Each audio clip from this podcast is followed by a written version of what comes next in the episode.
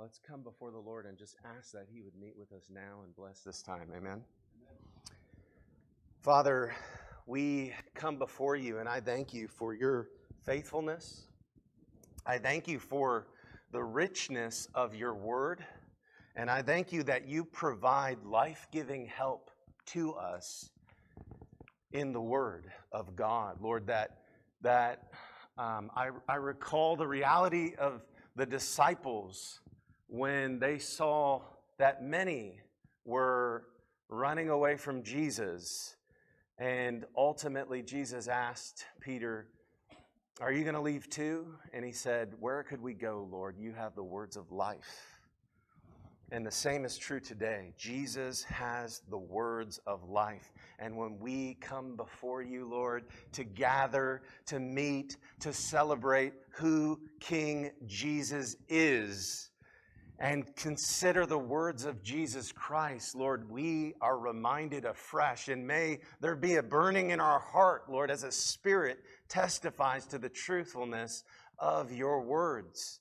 And we pray, God, that you would prepare us for a word today, that you would anoint this word, that you would fill me with the Holy Spirit, that you would banish um, self focus, and Lord, that you would give me a self selfless, bold, spirit wrought word for your people, and that you would open our hearts to receive the things that your word is telling us. And Lord, may it be music in our ears, may it be a symphony in our soul, may it be the delight of our very heart as we consider Jesus today. May we get great help. In Jesus' name, amen. I was um, reminded afresh as the seasons start changing and um, you know, it gets to that point where we had to mow the lawn for the first time and that first cut, you know, and it just happened to be, uh, you know, 85 degrees and blazing hot. And I don't know, from California, I feel like the, the sun feels farther away. And when I moved out here, it was like the sun got closer, and 85 degree weather out here just feels a lot more hot. And so I'm out there mowing, you know, and typically it takes me about two hours to mow the lawn and I'll, you know, throw some ear pods in and, and listen to something, a sermon or music or something like that.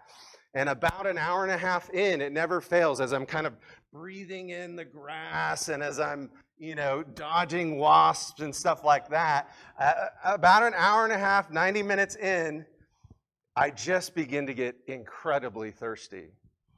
And I start choking I'm so thirsty. And, and my tongue feels like sandpaper, you know? And I, I feel like if I don't get a drink, you know, I'm going to turn into human beef jerky, you know, after this point.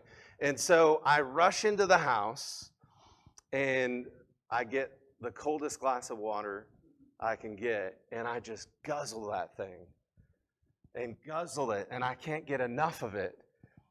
And I just want the thirst to be quenched.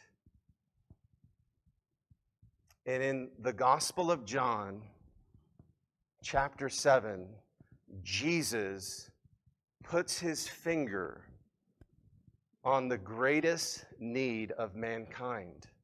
He puts his finger on a need and a thirst that we all have. And much like I was parched on a blazing hot day mowing the lawn, King Jesus is laying before us that every human being in the world has a hunger and a thirst for God deep down. And he or she is like parched, completely needy. And I think of the hymn, Come Ye Needy poor and weary, right? Come, ye sinners, poor and needy. Come, ye thirsty. That is what Jesus points to in the Gospel of John, chapter 7. And as we look to King Jesus for help, he's going to help us see that not only does he provide the living water, but he is the living water. Sometimes we look at Jesus and it's like, what can he do for us? Instead of who he is and what that means when you feast upon him like the bread of life and when you thirst for him and come and take a drink. And your weary soul comes back to what you were truly meant for. And there's a great reason why so many are so thirsty and they're going to all sorts of other wells for water. Whether it's drugs or alcohol, whether it's success and prestige, whether it's 401k and the retirement life. But only one thing Jesus said can truly quench our thirst and the thirst of every aching human heart is that we were made for God and we will be thirsty until we come to the waters of life and drink and enter in some of the greatest words in all the Bible, what's been called the greatest invitation ever given.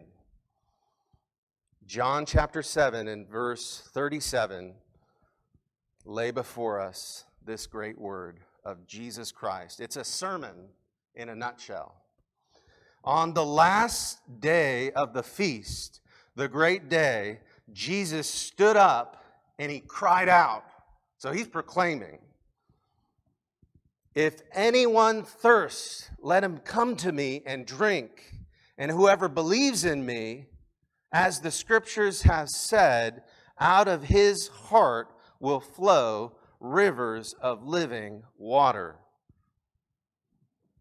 Now, this he said about the Spirit, whom those who believed in him were to receive, for as yet the Spirit had not been given, because Jesus was not yet glorified. Three simple verses that have the potential to explode life giving hope. And whether you're a believer or an unbeliever, they are just as important for you. Whether you're considering them for the first time or whether you're turning it like a multifaceted diamond, looking at the glory and the grandeur of Jesus' words to the thirsty heart if anyone thirsts, let him come to me and drink.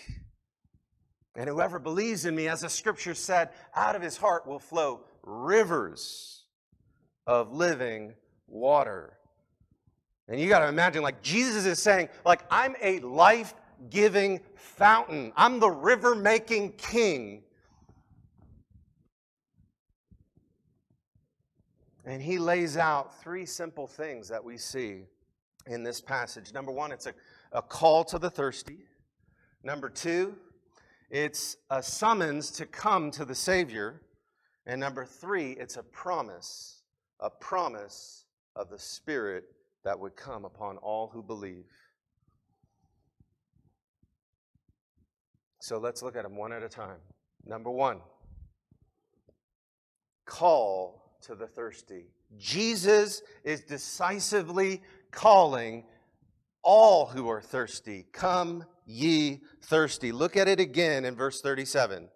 On the last day of the feast, the great day, Jesus stood up and he cried out, If anyone thirsts, let him come to me and drink.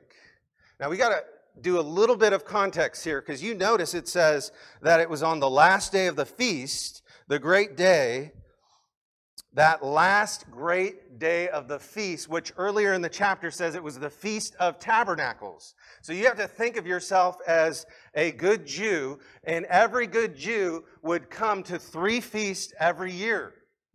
And the Feast of Tabernacles was one of them. So no matter where you lived as a Jew, you would come to Jerusalem to celebrate this feast.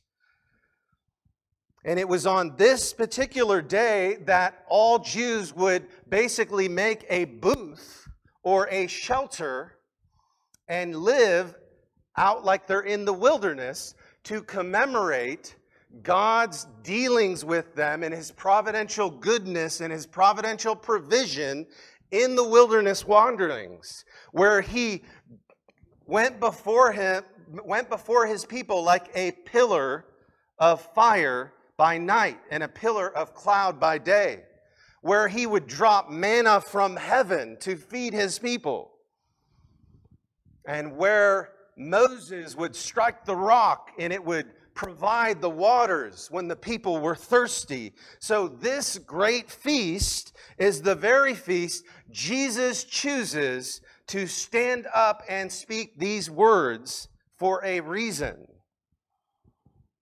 And it was also known at that time that in this particular feast there would be a water pouring ceremony. So if you're a good Jewish child, everybody's out in that shelter and they're looking up at the stars and they're wondering at the provision of God and they're glorying in the great work of God and providing for the people all those years ago. And then during the day, they would have a ceremony. And the high priest would get a flagon or a pitcher, a golden pitcher, and he would take it from the temple and lead a procession to the pool of Siloam. And they would gather water there, and then they would blow the shofar horn, which was this loud sort of ram's horn, and they would praise God and say the words of Isaiah 12:3 with joy you will draw water from the wells of salvation and they would pour out the water on the altar in the temple and they would do it again and again and again for 7 days singing we're drawing water from the well of salvation and praising God. And it was during this feast that Jesus chooses very intentionally to stand up and to cry out. And teachers typically sat when they taught, but if they're going to make a big point, they're going to stand up. And he cried out and he said, If anyone thirsts, let him come to me and drink. And do you not think that the Jews would realize on some level that this Jesus is claiming something radical? This Jesus is claiming to be the fulfillment of the Feast of Tabernacles. What God did in feeding the, the, the, the, the people with manna in the wilderness, just one chapter earlier, Jesus says, I'm the bread of life. And he feeds 5,000 people. And he says, Anybody who comes to me will never hunger again. And now he goes to the water. And he said, Is anyone thirst? Let him come to me and drink. Because Jesus wants you to make no mistake. He is what your soul has truly been thirsting for all of these years. Since you were born, you have had a thirst within. Since you were born, you have had a thirst in your heart for something greater, for something grand, for something glorious that only God is big enough to fill. And if you fill it with lesser things, it will never satisfy. You'd be like the woman at the well. She went through five husbands, and the one she was with was not her husband. She was looking for satisfaction in men. And every time she was disappointed because we can accept no substitutes for this thirst. And so maybe you're sensing today, like, I'm thirsty. I'm thirsty, I'm parched, I'm dry, I'm weary. That's the only qualification that Jesus points out in this text in chapter in, in verse 37. If anyone thirsts, and we all do.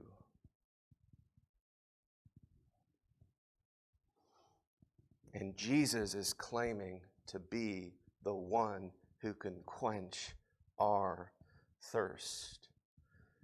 What a staggering, glorious picture.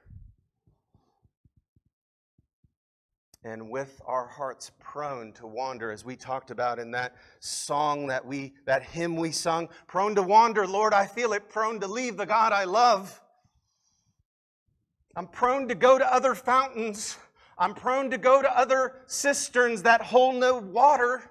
I'm prone to go to wells that were never meant to satisfy. Is that your story Friends, even if we are in Christ, sometimes we look away from the fountain of life.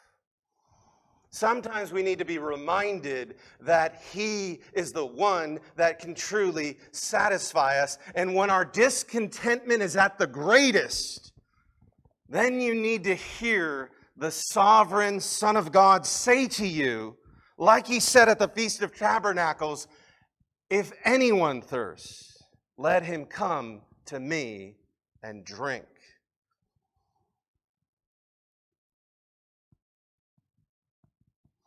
It's that thirst that reminds us who we really are and what we really need. And as the great Bishop J.C. Ryle once put it, the beginning of all true Christianity is to discover that we are guilty empty, needy sinners. Until we know that we are lost, we will not in the way, we will not be in the way to be saved. The very first steps towards heaven is to be thoroughly convinced that we deserve hell. We got to be in touch with this need. Even as Christians, we marvel at the need that Jesus supplies and satisfies, and we marvel at the reality that though I deserved hell, Jesus provided the waters of life that grant me entrance to heaven. And he says, Come, ye sinner, poor and needy, and I will rescue you. Come to me, all who are weary and heavy laden, and I will give you rest, rest for your soul. And as the famous theologian uh, Augustine once said, Our souls are restless until we rest in him no peace, no help, no satisfaction, no quenching of the thirst apart from Jesus. But the moment we wake up to it, we wake up to our hunger for God. We wake up to our need for God. We wake up to our thirst. It's like being given a cold glass of water that never ends and always satisfies and it wells up into eternal life. And Jesus supplies what we truly need, not what we think we need. So much in the world today is vying for our heart affection. So much is vying for our satisfaction. So much out there on TikTok and, and Facebook and movies and media. So much we're being told if you only had this in the commercials, that would satisfy. Even Gatorade, so right? Gatorade thirst drink for that deep down body thirst, right? But there's nobody who can feed a thirsty soul but Jesus. There's nobody who can quench everlastingly your thirst for God but Jesus Christ. And He came to announce to you and to invite you to come and drink. Now, I've been around church long enough to know there's, there's people who are sometimes thirsty in the church people who are sometimes aware of their thirst, aware something's wrong, aware something's not quite right, and they need to come to Jesus even though they've been in church their whole, whole life. They're thirsty. They're aware of something not quite right. Something's not fitting. Not, something's not gelling. Something needs to change. And Jesus would appeal to you and say, If any thirst, let him come to me. Of course, the Jews were considering Jesus' words in this very chapter, and some were divided. Could this be the Christ? Can the Messiah really be from Galilee? They would say. And they would question, and there was a great division over who this Jesus was. So it's very possible to be very spiritually minded and yet missing Jesus and not knowing the identity of Jesus and not coming to Him as the one who su- supplies the life giving fountain straight into our souls that makes us right with God.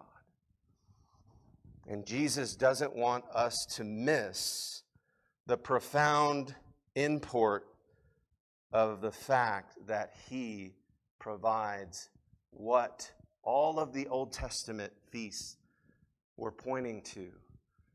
Consider the feast of Passover. Jesus is the Lamb of God who takes away the sins of the world.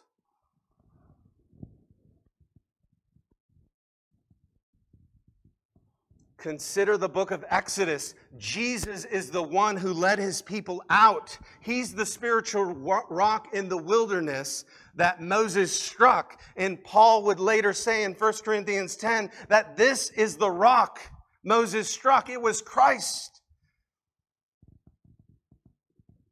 And now we drink in a whole new way. What just gave them sustenance to survive bodily and physically, now Jesus provides spiritually and forever. And so that's how he could tell the woman at the well in response to her question Everyone who drinks this water will be thirsty again. But whoever drinks the water that I give him will never be thirsty again. The water that I will give him will become in him a spring of water welling up to eternal life. Have we come to this spring? Have we come to this well? Or have we been digging out our own wells? And, brothers and sisters, friends, visitors, what you display in your life, in your lifestyle, says everything about what you believe.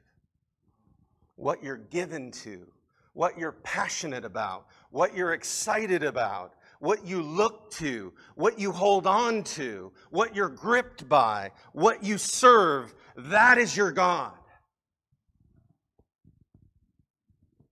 And if at the bottom of all of that is not Jesus Christ, then it's not Christianity.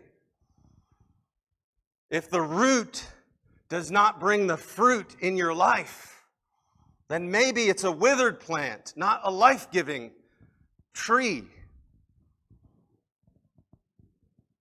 Maybe it's a polluted fountain, not the fountain of life. Where are you turning? Where are you looking? Where are you going? If you're thirsty, have you come to Jesus to truly satisfy your thirst? John 6:35 Jesus said the same thing to the people he fed 5,000 people with a loaf of bread. He said, I am the bread of life. Whoever comes to me shall not hunger, and whoever believes in me shall never thirst. Now, one thing that's interesting with this is that Jesus fed them, and he said, I'm the new manna. I'm the bread of life. And now Jesus is pouring, he's talking about living water, and he's saying, I'm the spiritual rock that pours out the water you need. And so Jesus is deliberately linking himself to the sovereign God who delivered his people from Exodus, who delivered his people from Egypt with a mighty hand and an outstretched arm. This is Jesus. He's the one who put Pharaoh down with 10 plagues and brought his people out and fed them and cared for them and nurtured them. He's the one who saves. And it's no accident that he is trying to show them I am the bread of life. I am the living water. I am the light of the world. I am. And you will remember those very words are the words that Moses hears from God when he says, Who shall I say to Pharaoh? Who shall I say sent me? I am that I am. And Jesus is that I am. Jesus is the sovereign Lord who brought his people out. And he can deal with your needs. If he could do all that, and if he went to the cross as the Lamb of God, he can help the thirsty and the needy. And he issues that universal call to all of us to come. Come, ye thirsty, poor, and needy, and I will give you what you need. But we also see not only that there's a call to the thirsty, but we see there's a summons to come to King Jesus. And that's point number two. And we see it right there in verse 37 in many different ways. If anyone thirsts, let him come to me and drink. So there's a coming and there's a drinking. And then in verse 38 it says, Whoever believes in me, as the scripture has said, out of his heart will flow living waters. So Jesus is saying the coming to him is believing in him. The drinking of him is believing in him.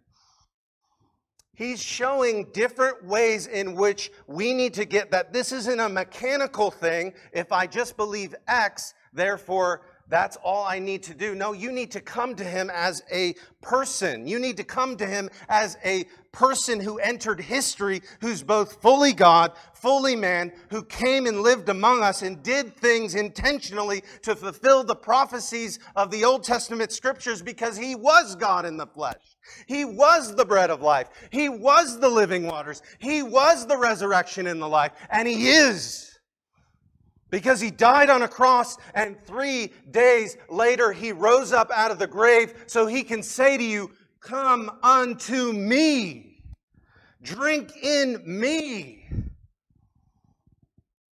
and believe. And out of your heart shall flow living water, rivers of living water. And sometimes we forget the very personal nature of what's being said here. Look at verse 37 again. It says, Let him come to me. And verse 38, whoever believes in me. There's a very personal call here. It's a personal summons by Jesus himself. I remember not long ago, about a year or two, or a couple years ago, I was leading a Bible study, and there had been an unbeliever who had a Catholic background, and he had been attending our study for about a year. And he had he just loved being around Christians, but he couldn't get into the Jesus thing, right? And so he would sit down and, and read scripture with us, and he would allow us to pray for him, and, and, and he was going along with everything, but he never personally saw that it applied to him. He never personally saw that Jesus was speaking to him. And we read this text as we were reading through the whole Gospel of John, and it took almost a year just to get to chapter 7. And we read this very text, and I said, If anyone thirsts, let him come to me and drink. And I said, Jesus is speaking to you. And that set in motion, unbeknownst to me and his soul, a deep, soul stirring, soul searching quest as the words echoed in his heart. And a few days later, he lost a dear friend out of the blue and had to go to a funeral. And then he began to see these words afresh If anyone thirst, let him come to me and drink. And by the week's end, he was sharing with another friend that he had been born again and entered into the kingdom. And then he began to share this news about what Jesus can do in the soul because he went along with Jesus. He went to Catholic Mass, he went to Catholic school, he went along with the trimmings. I believe in Jesus. I believe that he did these things, but I've never personally trusted him. And it wasn't until he encountered Jesus' words to him. So never let us depersonalize the scriptures. This is Jesus' word to you. And Jesus is calling you. If you are thirsty, you come. And maybe you've never went that far with Jesus. You've never really responded to him when he says to you, "You come to me and drink." Believe on me. And out of your heart will flow rivers of living water.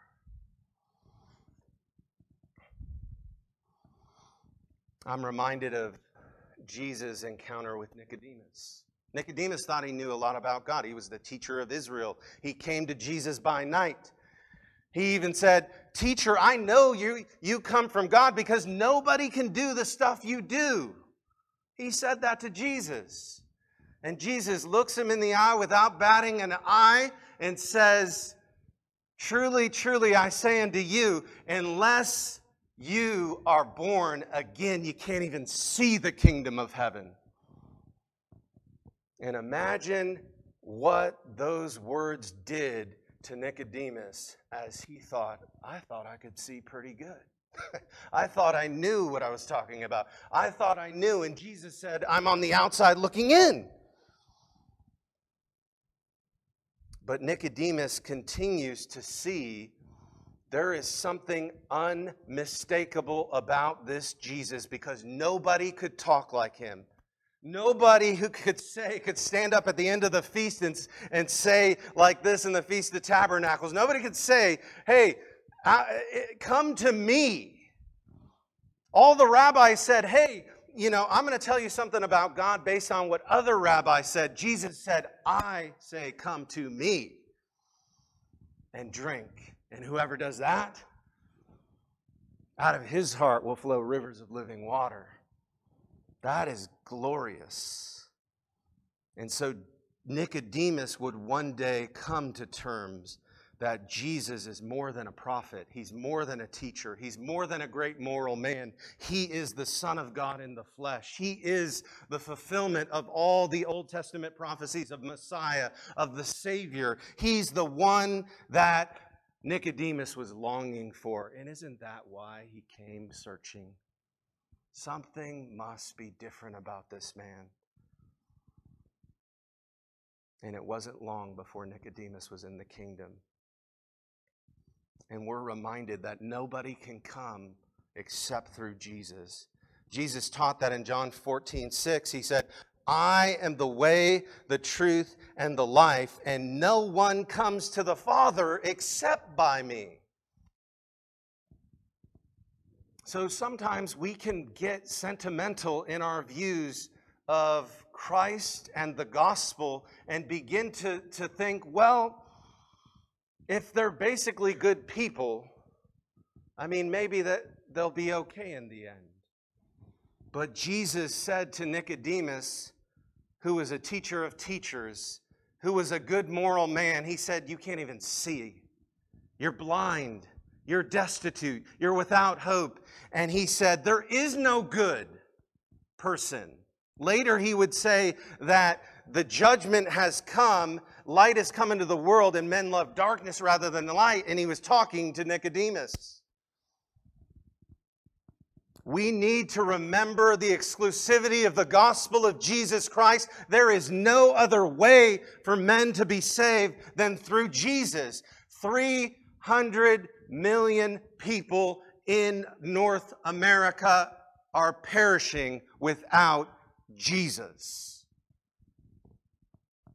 Three billion people are living, going through their whole life, and dying in the 1040 window, which is the window that all the unreached peoples exist in. So think certain parts of Africa and certain parts of South America and certain parts of Asia. There are three billion people who've never heard the name of Jesus, and oh, how this ought to change the way we look at a VBS, how this ought to change the way we look at missions, how this ought to change the way we look when we're offering the waters of life to people. This is no joke. This is the one who came to save his people from their sins. But you cannot come to the waters of life apart from Christ. And that's how Jesus could warn the Pharisees. In John chapter 8, I told you that you would die in your sins, for unless you believe that I am He, you'll die in your sins. Brothers and sisters, I share these things to you because there's a great sense of urgency in Jesus' invitation to a hostile crowd, to a divided crowd, to a group of people who were some who were religious, some considering, some wondering. Some would go along with the furniture of who he was on some levels, but didn't take in the deep realities that he was the promised Messiah. And the words of John 8 echo in my heart when they say, Truly, truly, I say unto you, everyone who practices a sin is a slave to sin. The slave does not remain in the house forever, the son remains forever. So, if the son sets you free, you will be free indeed. And what a glorious thing it is to come to the waters of life and be set free. What a glorious thing it is when saving faith enters in and the bubbling brook begins to flow in your heart, and the idea is a river of life comes in and flows out of you. What are the words of verse 38? Whoever believes in me, Jesus says, as the scripture has said, out of his heart will flow rivers of living water. Now, I, don't want you to stumble at that word flow and think that this is like a trickling brook. This is, this, the, the word has the idea of a gushing torrent, like a mad current that's flowing out, like a geyser. We don't want to think of this little thing that's just trickling. This is a geyser flowing out of you. This is a fountain flowing forth from you. Come, thou fount of every blessing. Well, what Jesus does is he puts a fountain in your heart. And we're going to see that that fountain, once Jesus dies, is buried, is raised up, and ascends to the Father, that fountain is the Holy Spirit that comes to indwell believers. I am the bread of life. I am living waters. Jesus alone could say he's living water. And then when he goes to be with the Father, he sends living waters right into your heart. And then you begin to, as the scripture says in verse 38, you begin to overflow with that living water. It's a picture of the spirit filled life. Just the blessings of a new age have dawned. The saving power of God is coming and rescuing people. And it's not just kings and prophets who are filled with the Spirit every, anymore, but it is the people of God. And that leads us to counting on the promise counting on the promised Holy Spirit. And you'll notice this like commentary, this footnote in verse 39. Look at it with me right now. It says, after he says, out of his heart will flow rivers of living water, it says, now this he said about the Spirit, whom those who believed in him were to receive. For as yet the Spirit had not been given, because Jesus was not yet glorified.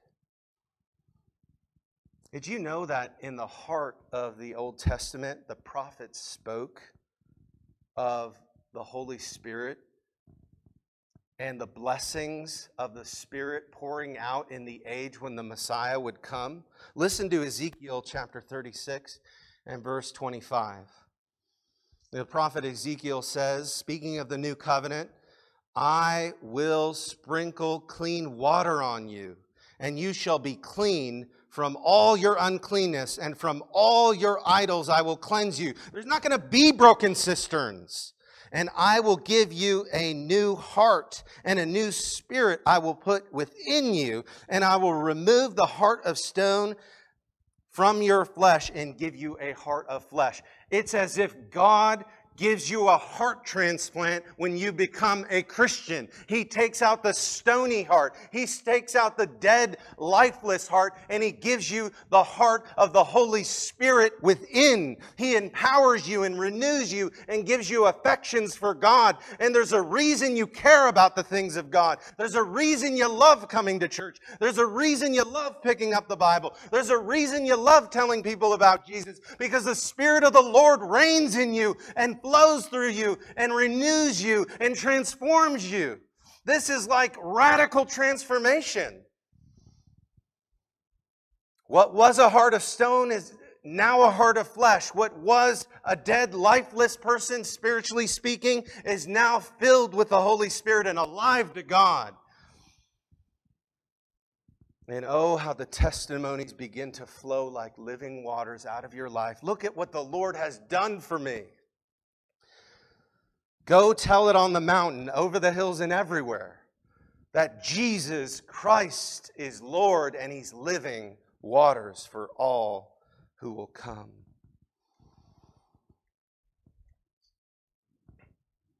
There is a promise in the Old Testament that the Messiah would bring the Holy Spirit to indwell and empower and be with his people.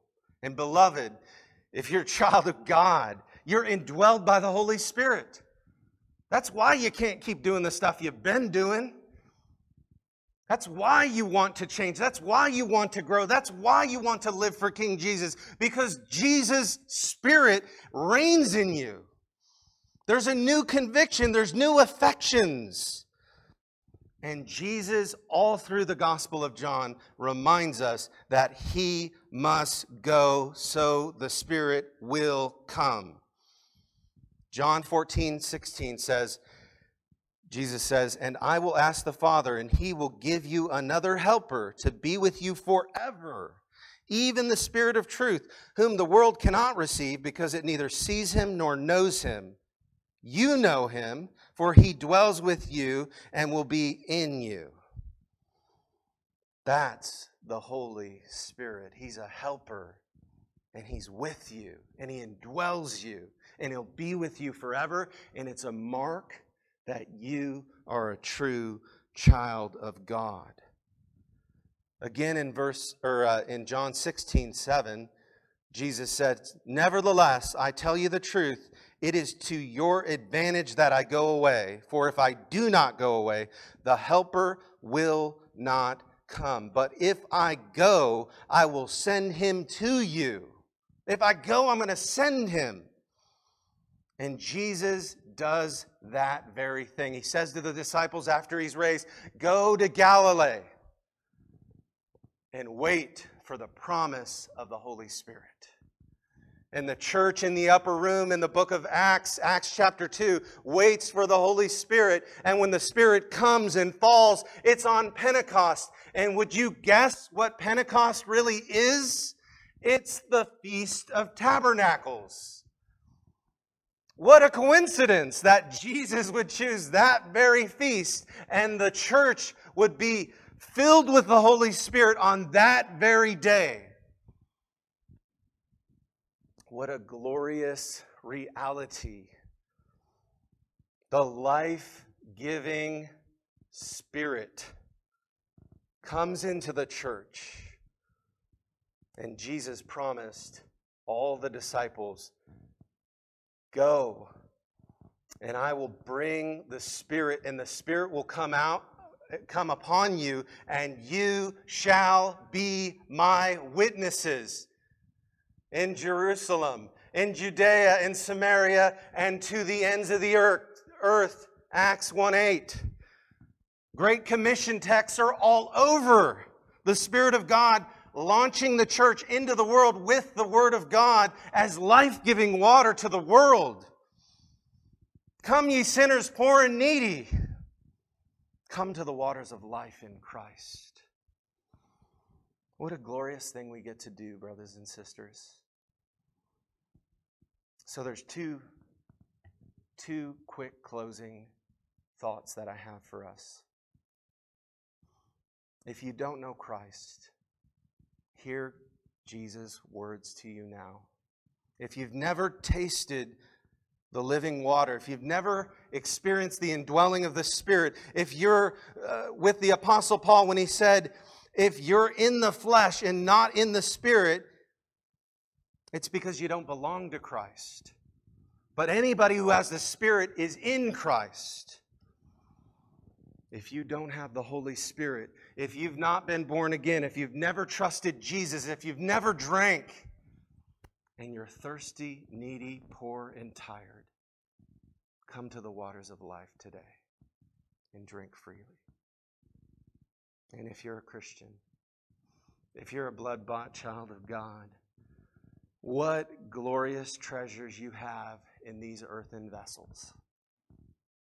What glorious news you have in the gospel of Jesus Christ. And what a glorious Savior we have. There's no other name given among men by which we must be saved. Let's pray. Lord, we thank you for this word. We thank you for this passage. There's so many rich things for us in this great word, this great invitation from Jesus. And I just pray for those of us who are experiencing their thirst even now as I speak and as I pray. God, I pray your Holy Spirit would be all over them, that you would be drawing them, that they would be confessing their sins right now before you and saying, I want this water. I want this Jesus. I want to believe on him. And if that's you, cry out in your heart, cry out in faith. And Father, for those who are believers, Lord, I pray that we would rejoice and that we would be mobilized and that we would be encouraged and that we would take this greatest of all news into the world and that we would be those very realities that Jesus proclaimed that we would be living out and that the living water would flow through us to bless the world. In Jesus' name, amen.